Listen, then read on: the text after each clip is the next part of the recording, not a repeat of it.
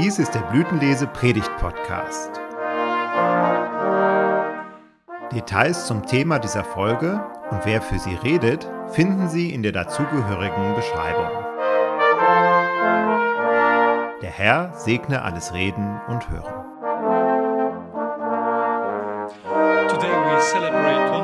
Heute feiern wir eine der großen Taten Gottes in der Geschichte, Pfingsten, die Ausgießung des Heiligen Geistes und den Geburtstag der heiligen christlichen Kirche. Wir erinnern uns an das Leben der ersten Jünger Jesu, die, vom Heiligen Geist bevollmächtigt, das Evangelium von Jesus Christus weit über die Grenzen ihrer Welt hinaus bezeugten. Die meisten von ihnen wurden wegen eben dieser Botschaft getötet, aber sie taten es freiwillig und in der Überzeugung, dass es das Richtige war. Der Pfingsttag, der Tag, an dem der Heilige Geist Gottes über Menschen wie dich und mich ausgegossen wurde, erschütterte und veränderte die kleine Gemeinschaft der Jünger Jesu für immer.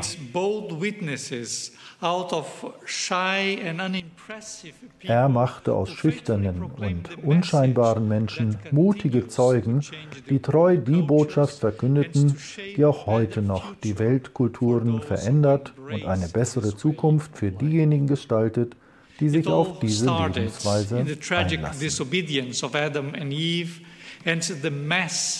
Alles begann nach dem tragischen Ungehorsam von Adam und Eva und dem dadurch verursachten Chaos. Gott versprach in seiner Barmherzigkeit, einen Erlöser zu bringen, um die Welt zu retten. Das wurde an Weihnachten Wirklichkeit, als Jesus, der menschgewordene Gott, als einer von uns geboren wurde, das fleischgewordene Wort. Als Jesus kurz davor war, ans Kreuz zu gehen, sagte er zu seinen Jüngern, wenn der Beistand, der Heilige Geist, kommt, den ich euch vom Vater senden werde, der Geist der Wahrheit, wird er von mir zeugen. Und auch ihr müsst Zeugnis geben, denn ihr seid von Anfang an bei mir gewesen. Johannes 15, Vers 26 und 27. 50 Tage nach der Auferstehung Jesu, als eine kleine Gemeinschaft von Jüngern in Jerusalem das Pfingstfest feierte, bekam das Fest eine neue Bedeutung. Der Heilige Geist kam mit Macht auf die Versammelten herab, wie ein heftiger Wind, und erfüllte das ganze Haus, in dem sie saßen. Und sie sahen etwas, das wie Feuerzungen aussah, die sich auf jeden von ihnen legten. Sie wurden vom Heiligen Geist erfüllt und begannen in anderen Sprachen zu reden, damit die Botschaft von all den Fremden aus allen Nationen verstanden werden konnte.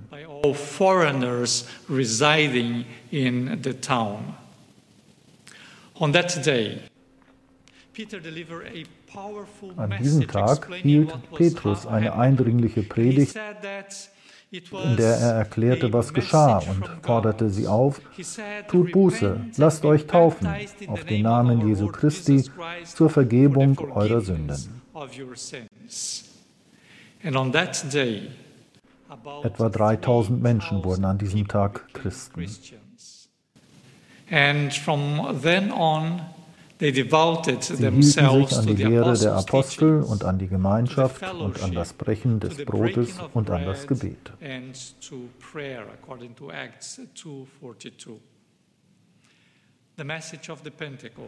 Die Pfingstbotschaft, die Gegenwart des Heiligen Geistes Gottes im Leben der christlichen Gemeinschaft durch Gottes Wort und durch die Gegenwart Jesu in den Sakramenten, gab diesen Menschen ein klares Ziel und eine klare Richtung im Leben.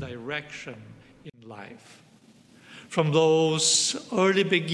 diesen bescheidenen Anfängen aus verbreitete sich die Botschaft von Jesus Christus über die ganze Welt, um Gemeinschaften zu formen und zu verändern.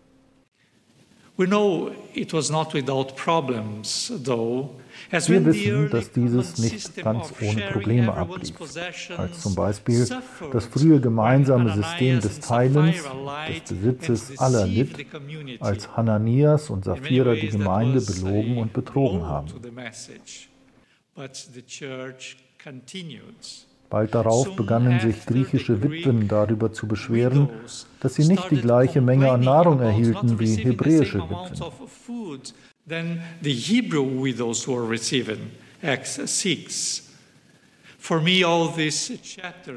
Für mich sind diese Kapitel faszinierend, weil sie uns lehren, dass es bei der christlichen Gemeinschaft nicht darum geht, perfekt und ohne alle möglichen Herausforderungen zu sein.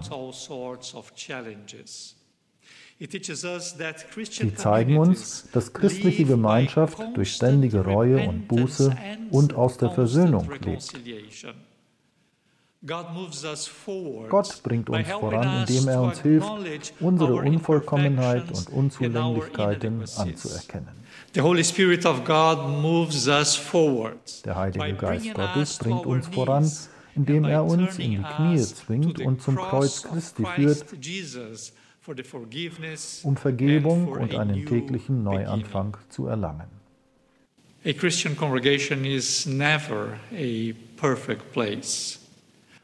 Eine christliche Gemeinde ist niemals ein perfekter Ort. Sie ist aber der Ort, an dem der Geist von Jesus Christus wohnt. Sie ist die Gemeinschaft derer, wo die Sünden vergeben werden, die vom Heiligen Geist, dem von Jesus verheißenen Ratgeber, zu einem Leben geführt werden, in dem wir uns täglich neu prüfen, ob wir noch in Christus sind. So is the work of the Holy Spirit to humiliate us and to make ist es also das Werk des Heiligen Geistes, uns zu demütigen, damit wir uns ständig schuldig fühlen? Nein. Paulus sagt, wo der Geist des Herrn ist, da ist Freiheit. Der Heilige Geist führt uns zum Kreuz Christi hin, um über sein Erlösungsopfer für uns nachzudenken, um seine Vergebung zu empfangen, um um den Geist der Versöhnung in unseren Beziehungen und unseren Lebensstil zu bringen.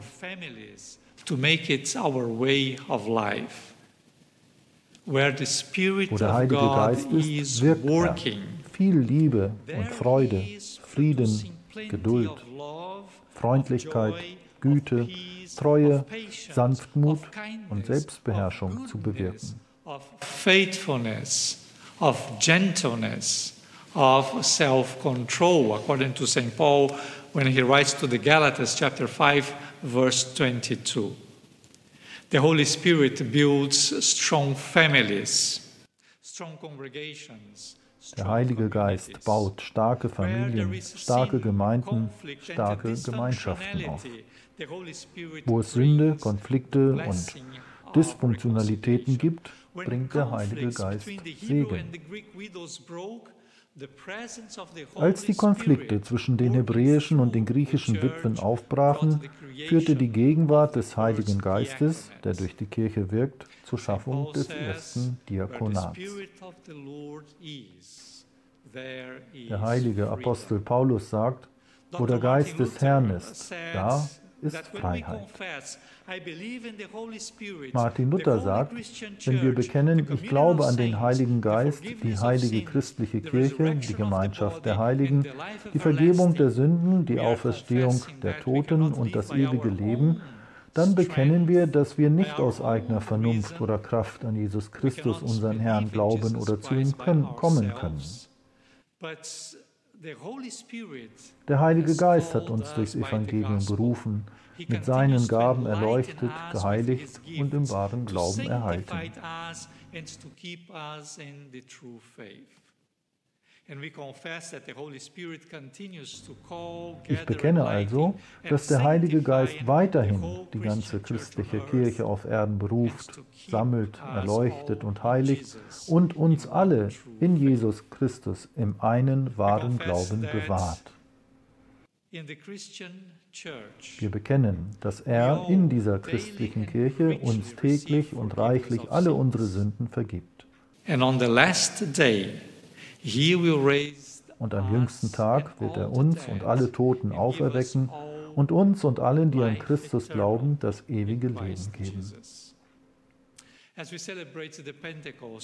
Wenn wir also heute Pfingsten feiern, preisen wir Gott dafür, dass er an uns gedacht hat,